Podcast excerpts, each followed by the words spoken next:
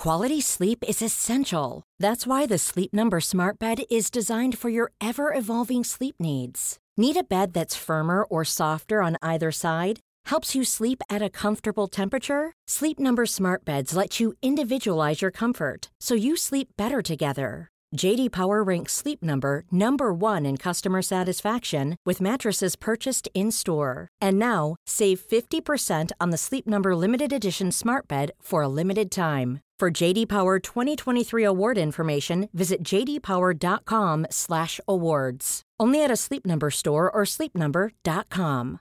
One size fits all seems like a good idea for clothes until you try them on. Same goes for healthcare. That's why United Healthcare offers flexible, budget-friendly coverage for medical, vision, dental, and more. Learn more at uh1.com. Hi, this is Billie Jean King. This is Marion Bartoli. I'm Mats Wilander. This is Mary Carillo. This is Pam Shriver. This is Yannick Noah. This is Emmett. Trenner. And Mark Hillman. And, and you're, you're, listening, listening to, to the Tennis Podcast.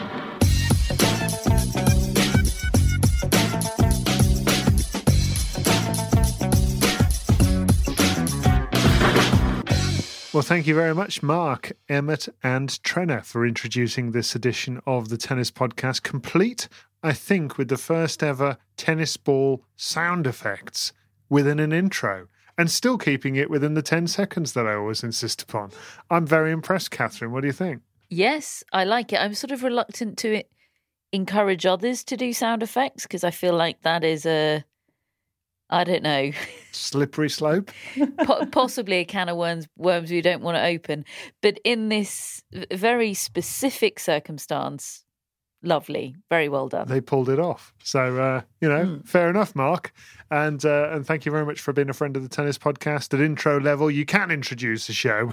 We're not that draconian with our rules, uh, but you know. We've got to keep some some standards, uh, and that was a that was a beaut.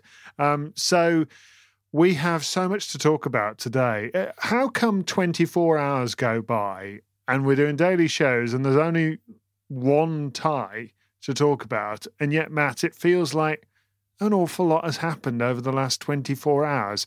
And I can tell that more by looking at your face than anybody's because you've been amongst it all the way through. And you do look like you've been through a bit of bit of an ordeal. I've been through a Marin Cilic match, David, and therefore an ordeal is the perfect word. I felt like my whole life was hinging on Marin Cilic's serve and that is a very stressful, agonizing place to be in uh, because goodness me, that was an that was a pretty ridiculous tennis match that that I just watched for three hours fifteen minutes. I mean, the good side of it was thrilling and spine tingling and mesmerizing and absorbing and all of those words that you would associate with a great, great tennis match, but there was another side, and it was a little bit uncomfortable to watch at times because Marin Cilic got very, very tight. In fact, he started the match very tight and con- sort of continued being tight throughout the whole thing, and yet ended up getting the win. I'm sure we'll talk about the match in much more detail, but yes, that is that is the reason why I am currently looking quite dishevelled and tired. He's also a little bit Spanish. Remember, David? Yes. That. Oh, yeah, that's right. So uh, I feel a bit bad now because. Um, focus, focus on the football, yeah. Matt. Focus on the football. You had a 7 0 win today, Matt, to go with your 6 2 from England the other day. It's not too bad for two yeah. matches. My teams are flying. Yeah, it's time to pick a lane, Matt. no one, no one's allowed that much glory. yeah, see, I, I, I, do feel a bit bad now because I was just gloating uh, with my half Croatian kids about what went on uh, a little earlier, and uh, I noticed Matt didn't reply to that particular message. But anyway, um, yeah, so you know the score or you know the result. Croatia beat Spain in Spain, putting them through to the semi finals where they'll face Australia on Friday. Um, Matt also tracked down Mardy Fish as we challenged him to do so, and he's put the Rajiv Ram question to him. That's coming up a little bit later in this edition of the Tennis Podcast. I assure you that's worth the wait. I've also been on the case of the uh, of the Max Purcell Matt Ebden uh, story and why they weren't playing tennis during the ATP finals. So I'll, I'll, I'll give you a bit of info on that a bit later. So many teasers tonight, David. Yeah, I'm on form. let's see if it lives up to all this. Uh, but let's talk about what's gone on tonight because I mean, you alluded to it. Let's let's start actually with the, that Cilic Pablo Carreño Busta match because whilst Borna Coric set up the win and probably with the upset. I, I, don't know. I don't know whether that was an upset or not. Well, I'll, I'll get your view on it in a minute. Cilic, I want to get your view on Marin Cilic, Catherine, because I always, I always find you a quite interesting Marin Cilic observer. Because let's be honest, he made his debut at Queen's the same year as you made your debut at Queen's in 2007. So I don't know why, but I always sort of think of you in the same breath. And uh, and yes, how, how can you you describe it to me? Uh, am I supposed to uh, figure out whether I feel flattered by that I, or not? I think you should. Um, Oh, Marin Cilic and his 15 double faults. Um, yeah, I mean, watching his matches, I have a very similar feeling to, to how I feel watching Maria Sakkari's matches, which is I unclench on his behalf when he falls behind in the score. Um, and that's what happened in this match. He was serving 5 6 uh, in the deciding set. He's love 30 down reels off a load of incredible points consecutively. He's won four down in the tiebreak. It, it looks like it's all got away from him. Um, you know, Pablo Carreño Busta is such a steady Eddie. You just don't see, you just don't see him throwing it away at, from that point, and he didn't. Marin Cilic wrenched it from him. He reeled off, you know, 2014 US Open Marin Cilic for for a few points there. He just couldn't do it at any stage when he was ahead in the score. um, and I'm full of admiration for him that he, you know, a little bit like uh, Aryna Sabalenka this year with her serving woes, yes. sort of just having to find a way to win in spite of yourself, and how agonizing that must be. Um, he's a he's a poster boy for that, just like she is. But it's it's very stressful to watch, isn't it? And as Matt put it perfectly in our WhatsApp group, does Marin Cilic have fangs? Colon, the most complicated question in tennis. Explain mm. yourself, Matt. That's that's the title of the uh, the essay. I haven't written the essay, I don't want to have to write it. Um, but that's the title of it. Well, yeah, because it, uh, exactly as you said, it's so confusing because I think Marin Cilic is a more, even more extreme example than those players you've named. And I agree it's similar in terms of Sabalenka and Sakkari because Marin Cilic is a Grand Slam champion. He's a Grand Slam finalist. He's a Davis Cup champion. He's achieved so much. So you know that the highs are really high with him. And every now and again, he has a spell in a match, and I agree, it is often when he's behind in the score, where it appears like he does have fangs. He can totally take over. He can get a sort of look in his eye that just says nothing is going to stop him.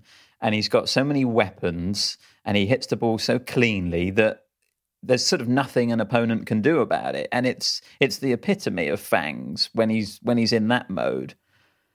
But then there's the other side where he's twitching as he's about to serve and he's decelerating on his serve and his feet are doing a little jiggle just before he's about to hit a forehand and he's shanking the ball and mishitting it and generally he's a sort of nervous wreck and he doesn't look like he has fangs at all. And you get those two experiences within minutes of each other you know, he can he can go from looking like a US Open champion to looking like someone who isn't even going to be able to make a serve within seconds, and it just makes for such a such an extraordinary experience to watch him. Um, com- completely enthralling, but a, a little bit stressful at the same time. a little bit stressful. I mean, Matt, you, you, I got the feeling you were about to walk out. You were so fed up of of the undulations in the match, just couldn't be doing with it at one stage, and yet that was within the best atmosphere of the week and one of the best atmospheres of the year, wasn't it? I mean, that was classic Davis Cup, home team on the back foot, fighting back. Cilic is twice a break of serve up in a deciding set, and then I, I got the sense the crowds realised that they could get to him as well, and they were trying to. Is that is that is that how it felt? Yes, I really think so. I think Cilic just showed enough vulnerability, and the entire stadium sort of seized upon it, and it was spine tingling in there at times because. I mean, Carreño Busta came up with some extraordinary shots as well. It wasn't totally Marin Cilic sort of melting down. You know, there were some forehand passing shots in particular from from Pablo Carreño Busta, which were extraordinary, and the noise in the stadium cut right through you. Um, they they had chants, they just were cheering, they were standing on their feet, um, and then when when something happened that they didn't like, they made a very European noise, which is to whistle. It's not something that Brits ever do. Brits boo, I think, and Europeans, Spanish, they whistle, and it, it sort of gives you a bit of a headache when you're in the stadium. It's such a sharp noise, but it's, you know, there were over 9,000 people in, in the stadium today, all doing it at once. And it was, it was an overwhelming sensory experience in that stadium. And as you said, exactly what Davis Cup is known for. It's almost, it's almost difficult to praise the new version of Davis Cup for that because this is what Davis Cup has always had. This is what we're searching for at sort of every tie, if possible. Uh, but now it feels like we really have to treasure the ties where it's like this. And of course, Spain losing means it might not be for the rest of the tournament. I, th- I still think there'll be good crowds, good atmospheres, but it won't be like this again, where the home nation was playing. And yeah, it was it was a hell of an experience to be in that stadium he he was one four down. It looked like he he had. I mean, as you said, Carreño Busta, I think on the run is one of the great counter punches. And he got himself to 4 1. It looks like Cilic is falling apart. The crowd have got to him.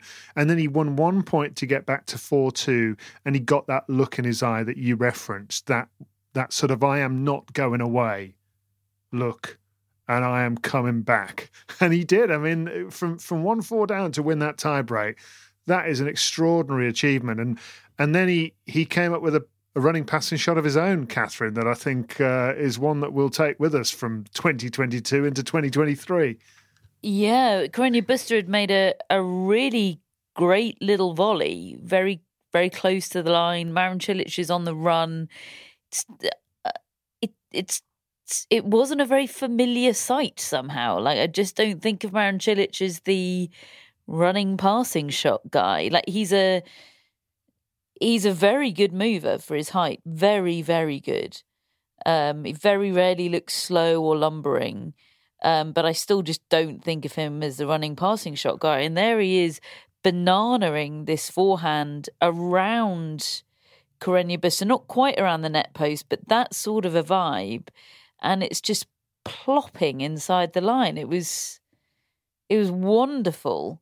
Um, and then on match point uh, six five, he plays just. I mean, it was totally reminiscent of 2014 US Open Marin Cilic. Those laser-like ground strokes with such conviction of on them. You hit them and they stay hit, and if if the opponent gets them back to you, doesn't matter. I hit another one. That's what it was like in that final against Kei Nishikori, wasn't it? He was getting it all back, getting it back to a decent length, and Cilic is just going, I'll just keep hitting him. I've got another one where that came from. That's what that match point was like. Uh, forehands, backhands, just cross court, down the line, everything. You just knew he had it. And yet I didn't because in the back of my mind I'm thinking, oh my god, he's going to shank it any second. Especially when it was on the um, forehand. Um, you just oh. yeah. It was so such a wild and ride, yet, and yet I love oh. the ride because I was thinking about this during the match, and I thought about it quite a lot over the last year because we've seen quite a lot of Marin Cilic, haven't we, with his run to the semis and Roland Garros and and his his performances at Davis Cup last year and, and quite a few different occasions that the fact that he's still out here when he really doesn't need to be doing this, he doesn't need to be putting himself through this torture, which is what it looks like out there.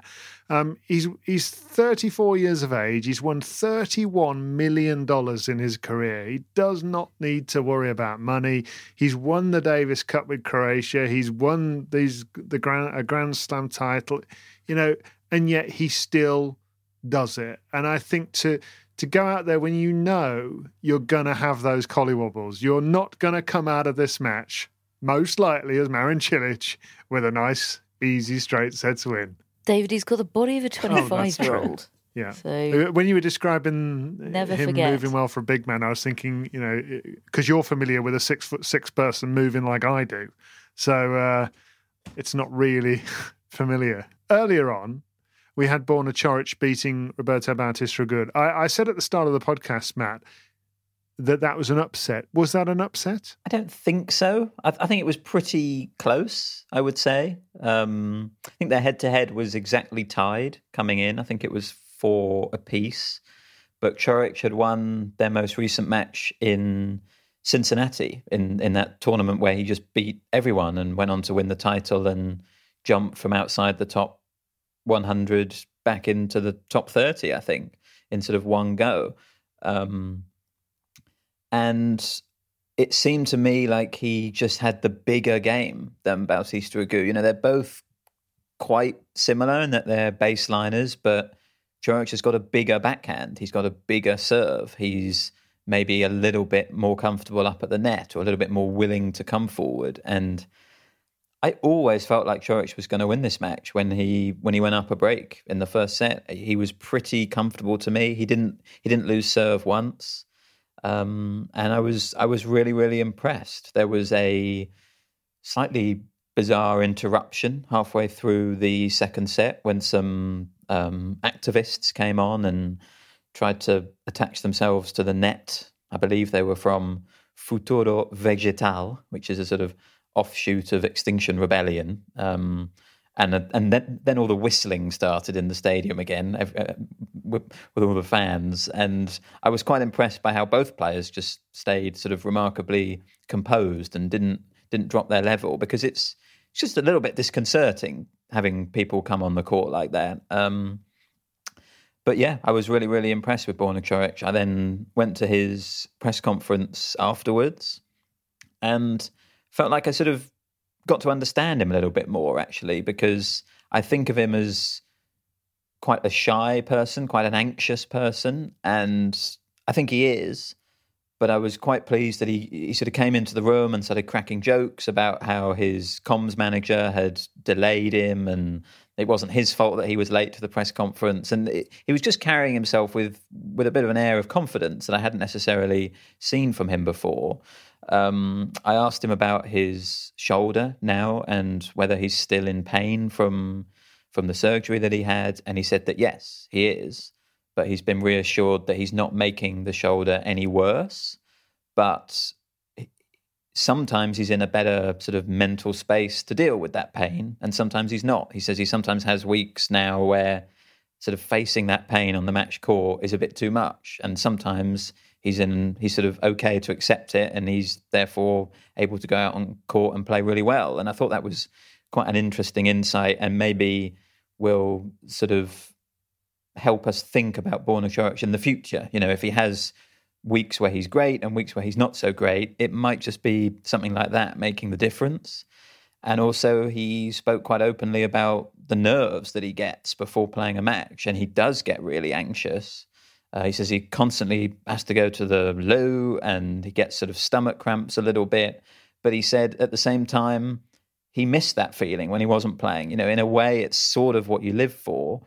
But he did say that he's learned that if he plays for more, more than about three or four weeks at a time, it gets a bit too much for him, those nerves. So therefore, he, he, he needs to think about his scheduling and factor in some breaks and all that sort of stuff. So it was a really really sort of revealing, open press conference from him, and um, it was, yeah, just just good to sort of understand him a bit more as a Wow, person that- that's and really as a player. I think. That is so interesting. Wow. And, and a bit counterintuitive on the last point. You think the more you play, the easier the nerves would become. The more, you know, in, in theory, the more you do something, the less the associated nerves become. Mm. But this, it sounds like it's more an accumulation um, for him.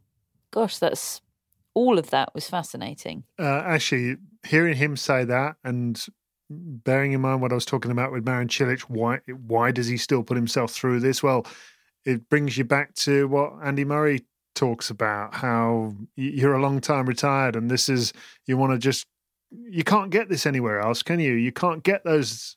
Nothing will ever No. replace it. And do you- There's other good things in the world, but nothing there will was a, ever there's be a that. line from And you'll, it's, it's the Andy Roddick line, David. Nothing will, you'll never be as good at anything oh, again. Your best interview hmm could still be ahead of you, yeah, Blimmin' hope so. but I, but I know my my best, the best thing I've ever done, is behind me. That's me quoting Andy Roddick. That's not. That's hopefully not me speaking speaking for myself.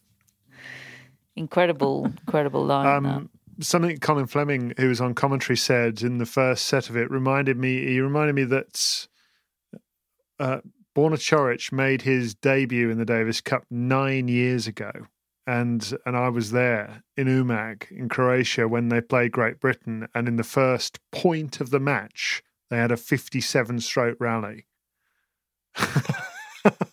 Which Coric won, and then he could barely move the rest of the match. oh dear. Yeah, he was 17 back then.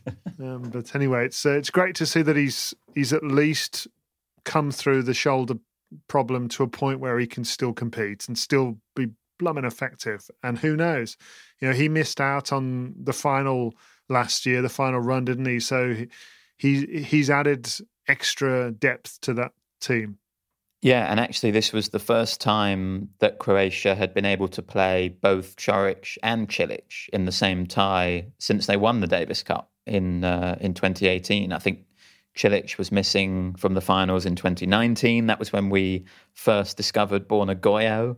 Uh, and then obviously Borna Gojo has stepped in a lot since then, either for Coric or for Cilic. But, you know, with both of them here, it makes them a really formidable team. And obviously, even if Marin Cilic had lost that that second match today, they still had Nikola Mektic and Mate Pavic sort of waiting in the wings. And, you know, looking ahead to their tie against Australia, who they now play in the semi finals, I think Borna Coric will be massively favoured in the number two singles, either against Thompson or Kokkinakis.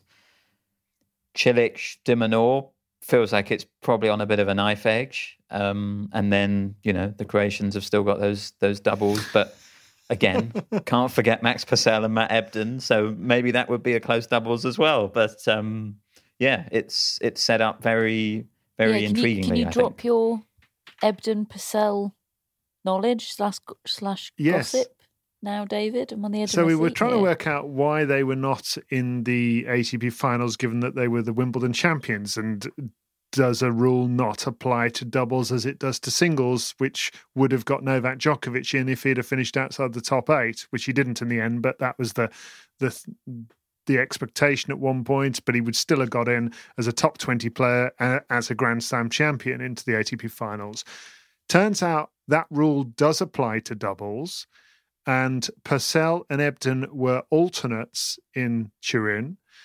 The reason they didn't get in is because Kyrgios and Kokkinakis were also Grand Slam champions, and the the rule is this was sent to me from Simon Higson from the ATP. He said that uh, the rule is as follows: a the top seven teams in the rankings. The team rankings as of the Monday after the last ATP tournament of the calendar year is are automatics, those top sevens, followed by up to two Grand Slam team winners of that year in order of their positioned uh, positions, positioned between eight and twenty. So it's the same sort of rule as for for the singles. So because they were behind Kyrgios and Kokkinakis in the rankings at that point, they didn't get in, and as it happens, those two were were in eighth position anyway. So it meant that Purcell and Ebden got in, but only as alternates, and they didn't get to play. There's never been a faster or easier way to start your weight loss journey than with PlushCare. PlushCare accepts most insurance plans and gives you online access to board-certified physicians who can prescribe FDA-approved weight loss medications like Wegovy and Zepbound for those who qualify. Take charge of your health and speak with a board-certified physician about a weight loss plan that's right for you. Get started today at plushcare.com slash weight loss. That's plushcare.com slash weight loss. plushcare.com slash weight loss. One size fits all seems like a good idea for clothes until you try them on. Same goes for healthcare. That's why United Healthcare offers flexible, budget-friendly coverage for medical, vision, dental, and more. Learn more at uh1.com. This edition of the Tennis Podcast is sponsored by Tennis Channel, and Tennis Channel Plus is the place to watch the French Open. They've got every court live, and you can watch on your phone or your smart TV, both in HD. Matt, this sounds like your kind of thing. Yeah, there's nothing I like more than watching multiple courts with matches everywhere, dipping in to where there's the latest final set tiebreak or even the latest bit of aggro. And David, don't worry, you can just watch your favourite court, Suzanne Lenglen, all day if you want. But whatever you choose, the French Open promises unforgettable moments and new chapters in tennis history. Do you know, I think in a lot of ways, the French Open is now my favourite slam. It's the strategy of the clay court tennis, the way it challenges players, and particularly now with legends of the game up against a new generation of young players. I cannot wait. Be there when it happens with daily live coverage beginning on Monday, May the 20th. Subscribe to Tennis Channel Plus to stream daily coverage of Roland Garros. Use promo code TennisPod20 for 20% off your annual subscription. So, not only did they lose to Kyrgios and Kokkinakis in the Australian Open final, they also lost out to them in attempts to qualify for yeah. Turin. That's a bit of a heartbreaker, isn't it? It is a bit. Um, but you know, I, I, I, mm. I get the sense that them winning Wimbledon and with Wimbledon being such a massive deal in Australia, it feels like in the eyes of a lot of players, even bigger than the Australian Open for a lot of Australian players. So uh, I think that they will.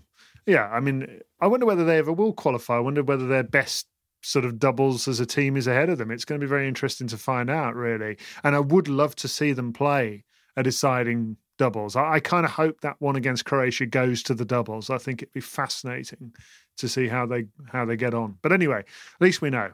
Um, now, tomorrow we have two matches to look forward to. That means that Matt is going to be back in the arena uh, in less than twelve hours.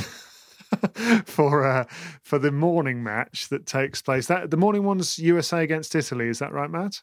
That is correct. Yes, and then the afternoon one is Germany Canada. Right, and we sent you off on your brave adventure and mission and challenge to go and speak to US captain Mardy Fish to find out why Rajiv Ram is not in this team, which was uh, bit of a hospital pass, but we thought we're gonna we're gonna send him off to go and find out. And uh, as it happens, um, Mardy Fish came into a press conference today, and Matt was there.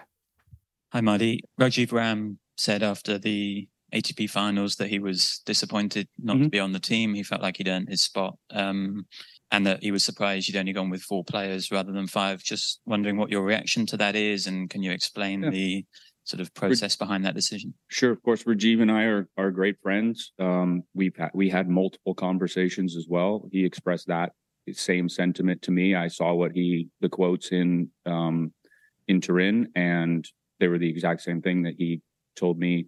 Um, you know, on the phone or face to face as well. So um, uh, I, I love Rajiv. Rajiv has been a phenomenal player for us. Um, uh, this is a different roster this specific time. Um, we have Davis Cup next year.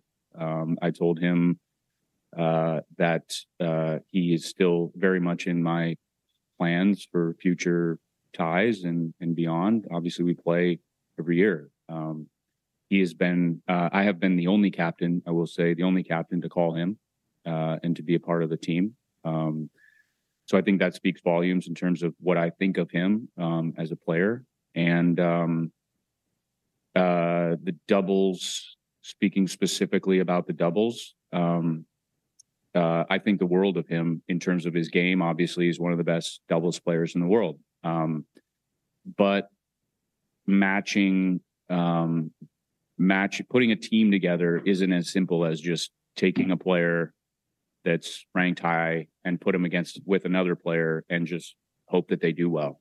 Um, they've had success. Um, they've won some matches. They've lost some matches. Um, I, I, think they're a, a, good team together. Um, but this this tie or this competition, um, quarterfinals and on, we're going to uh, we're going to go with a different team. Um, the the tough part about the job is trying to um, mesh that together and that's the hardest part is having that conversation with someone like Rajiv, a friend, someone that I competed against, um, and I think the world of in terms of his um, his game and and him as a as a, a teammate.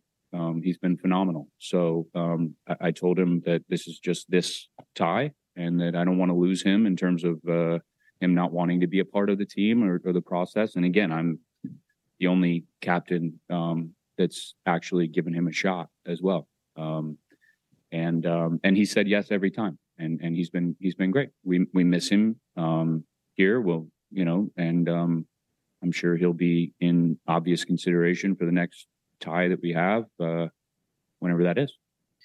Can I just ask what's different about this tie compared to the group stage and the qualifiers when when he was involved? Uh, in what in what context? Like what's different for him not to be picked? I want to I want to put a different doubles team on the court. Well, first of all, let me say very well done, Matt Roberts. that was great.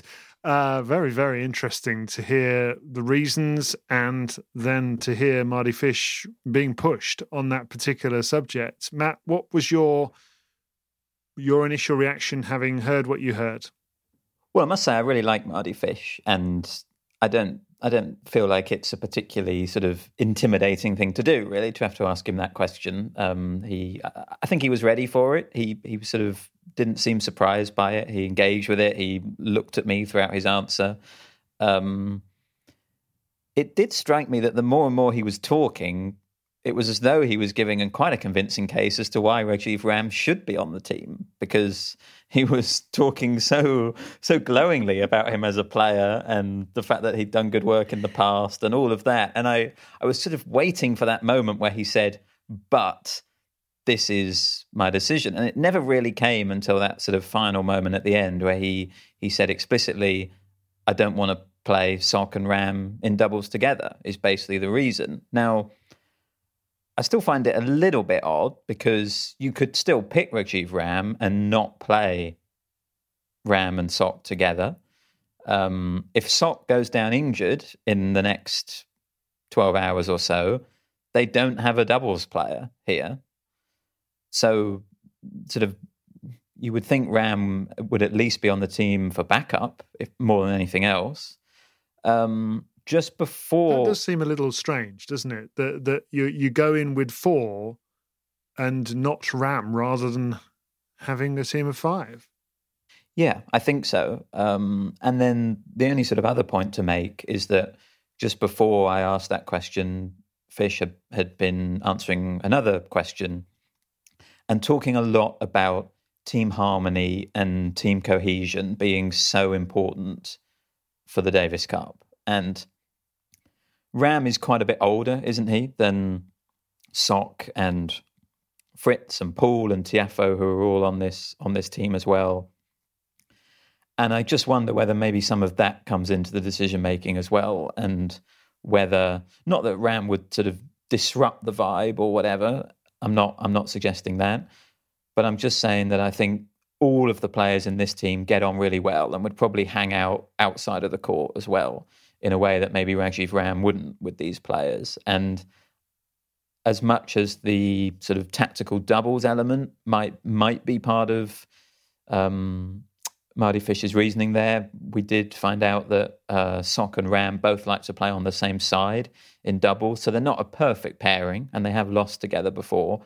I can't help but think that there might also be something else going on, and there might be a sort of team harmony, team cohesion element, but that doesn't really explain why he's been happy to pick him before and not this time. So, you know, I was very grateful for Mardy Fish giving such a long answer there, but I am not that convinced really by it. I'm, I'm not. I'm not sure. I'm, I'm still not sure about the decision. It still feels odd to me. It wasn't. It wasn't an explanation. It wasn't an explanation that made me go, "Oh, right, that makes absolutely perfect sense. I can completely understand why you've done that." I still think, well, that's a bit weird. But um, you know, as as with all captains' picks and captains' decisions, we'll find out whether it's the right one based on the results, I suppose. Mm, and, and actually, just looking at those results that Rajiv Ram did have as part of the team this year, he played four doubles matches. He won three of them alongside Jack Sock, including beating Wesley Koolhof and Mate Middelkoop, um, coming from a set down, winning the second set in a tiebreak, and then winning the third 6 4, and then uh, beating Andy Murray and Joe Salisbury 7 5 in the third in Glasgow. So, you know, on the court, they have had some results this year Catherine, what, what's your uh, your reaction to what you've just heard? Exactly the same as Matt. I like Mardy Fish very much. Um, if nobody gets injured, then this, or specifically if if Jack Sock doesn't get injured, I suppose because you know Rajiv Ram is not somebody that would come in uh, in singles in any circumstance. Um, then you know this decision might be inconsequential. I don't see why you wouldn't just want to have him there as a backup. Uh, and the only the only reasoning I can find for that is a team harmony thing. I'm not adding anything to what Matt said here, other than that's the only reason I can think that you wouldn't want to have that backup available that it is detrimental in or in his view or in the team's view it's detrimental in some other way. I, it still doesn't make sense to me. Um, but there's there's obviously stuff going on that we don't know about and that e- either Mardy Fish doesn't feel comfortable saying publicly or it isn't appropriate or fair to say publicly. I suppose maybe he picked Ram before when he knew that Ram and Sock was going to be his doubles team. And now he would be having Ram in his team because he's decided to change the doubles. He would be having Ram in his team as a backup.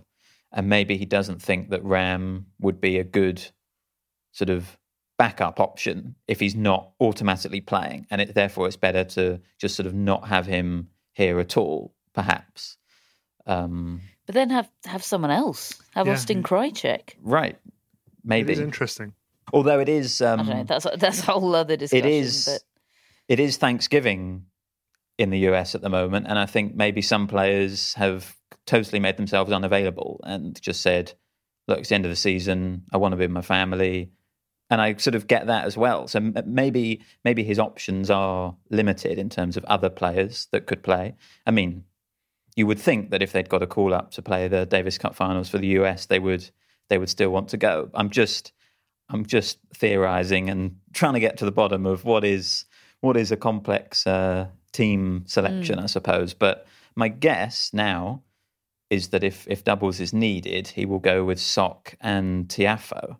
I think. Um, obviously, fresh from ending the career of Roger Federer at the Laver Cup. I mean, they weren't exactly brilliant in that in that doubles. I didn't think against a Federer on one leg and Nadal with a with an ab injury. They did manage to get the win, but they've gelled a little bit as a pair. So maybe that makes sense as as the doubles pair. But yeah, absolutely fascinating. I do love the team selection, captain picks dynamic of uh, Davis Cup and Billie Jean King Cup. It does add an extra. What What extra are we expecting in terms of team selections there tomorrow overall, Matt? Um, because Italy without Berrettini, how, how are these two teams likely to line up? Well, Fish is certainly expecting Sonego and Musetti to play for Italy. He said he would be surprised if Fognini plays singles. And then for the US, I'm not sure. Um, he was pressed on whether Fritz is, you know, fresh and ready enough to play after his um, exploits in Turin, and he said yes, he is, and he's sort of match sharp. So I think we'll probably see Taylor Fritz, and then it feels a little bit toss of the coin really between Paul and Paul and Tiafoe. It might just be a matchup thing. It might be a feeling thing from Mardy Fish. Um, maybe Tiafoe, I suppose, as as the as the higher ranked player, the one who can maybe get a little bit more inspired in this competition, perhaps. Um, but either way, it's it's a very strong strong lineup for fun. the US. So that match is in the morning, and then in the afternoon it's Germany against uh, Canada, which uh, you've already reminded us uh, reignites the Denis Shapovalov Jan Jan Lennard Struff rivalry um, potentially. So we'll look forward to that. Um, what do you think, Catherine? Who are you picking to win these two rubbers, these two ties tomorrow? Well, USA were my pick for the title from the start. Uh, so I've got to stick with them. And I do I do feel that they will win that tie. Um, Germany and Canada. I think probably Canada, but I don't see say that with any great confidence. And I do find the Struff Shapovalov situation very interesting. They both lost in the football today, didn't they? Germany and Canada. So one nation is going to have a very bad 48 hours. Indeed. Okay, I, I think I would go US and Canada as well. But I, I mean, now that we have this situation with the team selections and uh, and not calling up Rajiv Ramit and Matt having spoken to Mardy Fish, and I, I, I can't wait. I'm really enjoying all these matches now. Uh, there's lots of uh, intrigue around uh, several of them. So that's all going to be taking place tomorrow. Uh, we have our episode mascot today, who is called Bailey Sitsikat. And uh, pod listener Helen writes that Bailey is my soon to be housemate Jess's three year old tabby house cat. Jess got her in 2019 after Stefanos Tsitsipas made the, A- the AO semis for the first time. Bailey is named after Jess's favourite female wrestler, and her interests include hitting at people she doesn't know and snuggles. She's a little rough around the edges, but Jess loves her and she's banned from Nadal's matches because she jinxes him. Blimey. There's a lot going on in uh, Bailey's world, isn't there? Lot to take in there. So she he is called Sitsi Cat, but is named after a wrestler. Would seem so. Not Sort of not after Stefanos Tsitsipas. Ah, right. Okay. That was yeah. that was that was a whirlwind. Hello, Bailey. Thank you very much for Coming into our world and sitting on, I of the think, a sofa here, looking up at the lens as if to say, yeah, Mm. well, what, what of it? Very, very relaxed and confident looking. Bailey has uh, Catherine's favourite quality in a cat, I think, which is which is sass. Favorite quality in most things, I think. Yes, Matt. Well, th- True, yeah, not just Ah, cats. Marvelous, marvelous. Okay, well, Yep. I have my own mascot as well, Darwin. Darwin's amazing. Darwin, unfortunately, after the Netherlands got beaten yesterday, it's all over for us uh, in the predictions standings. Uh, Catherine's got Carter and the United States. Matt's got the dearly departed Gerald, and uh, Croatia are Matt's pick, even though they beat uh, his beloved Spain. That was that must have been a bit of a heart wrencher, Matt. Well, what I've realised is that my predictions now hinge on Marin Cilic's serve as well, which is a very precarious place luck. to be. Um, Billie Jean the dog is back. Fantastic to see Billie Jean on the camera uh, uh, in this Zoom call. And she is sponsored by Billie Jean King and Ilana Kloss. Our executive producers are Chris Albert Lee and Carl Weingartner, Weingartner, both top blokes. And we have shout outs, Matt. We have Erin Kaplan in Leesburg, Virginia. Right, Erin. Hello, Erin. There is an Erin, isn't there? I'm sure there's an Erin. All I've got is Brockovich, and Erin probably gets that all the yeah, GD time. I, have gone blank, which isn't helpful. Uh, I can't think of an Erin. There are people like... shouting again, no? aren't there? I mean, the amount of people that shouted James Blake back at us the other day when we couldn't come up with a James. Or James Ward, yes. Or James Ward, right. David. or uh, James anyway. Ward. I've googled um, Erin tennis. Oh, Erin Routliffe. Erin, oh, Erin Hope Routliffe is a New Zealand professional tennis player who previously represented Canada. Career high doubles ranking of 29 on the 8th of August 2022. Goodness. I should have known that. That's obviously the one I was thinking of. Yes, that's right. Mm. Well, thank you, Erin. Oh, Wimbledon quarter finalist. News to me. But anyway, thank you, Erin. We've got Matthew O'Shea, who is from Cork in Ireland, but living in Amsterdam. I really want to go to Cork. I'm desperate to go to Cork.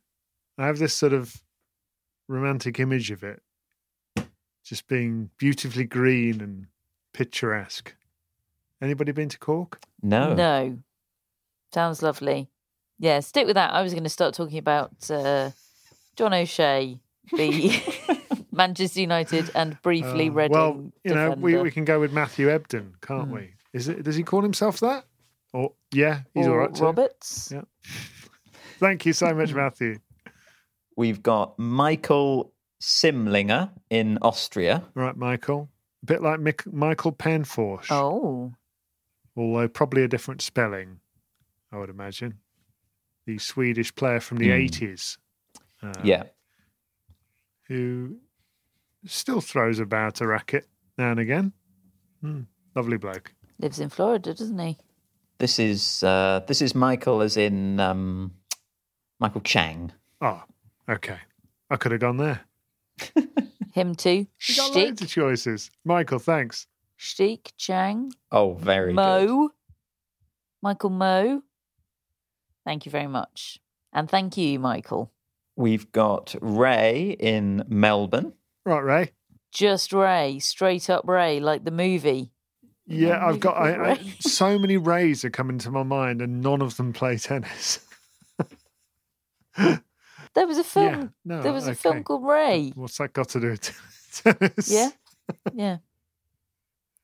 Oh, Well, because Ray hasn't given us a Anybody- surname, anybody he's just straight There up is a Ray. tennis Ray, but not uh, not one I really want to mention. okay. Fine. We'll we'll leave it vague enough. Well, Good, good decision. Thanks, Ray. oh yeah, him. Hmm. Yeah. No, Don't sully I- I Ray's don't want shout to. out with him. Hello, Ray. And last one today is Avrelina, who is in Utrecht in the Netherlands, but originally from Cyprus. Wow, awesome. Avrelina. What a great name. Home of uh, Marcos Baghdatis, Cyprus. And uh, my brother spent some time in Utrecht, in the Do- Netherlands. Doing what? Uh, doing Oh, academia at the university there. Avrelina, thank you. Doing something uh, data and statistics related. Lots of bicycles in Utrecht. So we're all going to Utrecht and Cork for our holidays. Where do you want to go, Matt? Anybody that you'd like to visit from the shout out list? keep it as keep this answer as uncreepy as possible. Melbourne. Okay, well, we're sorting that out. I've already booked it. Brilliant. Okay, fantastic. I think it's a late night, folks. It's midnight where Matt is. He's got, he's got to be up in about eight hours. Um, and actually, uh, we, we haven't even edited it yet or uploaded it. So, you know, cut another two hours off that. Uh, and we'll be back again with another tennis podcast after a full day's play tomorrow. It is going to be a marathon, but if it's anything like today, it'll be a belter. Lovely to talk to you both, and we'll speak to you all tomorrow.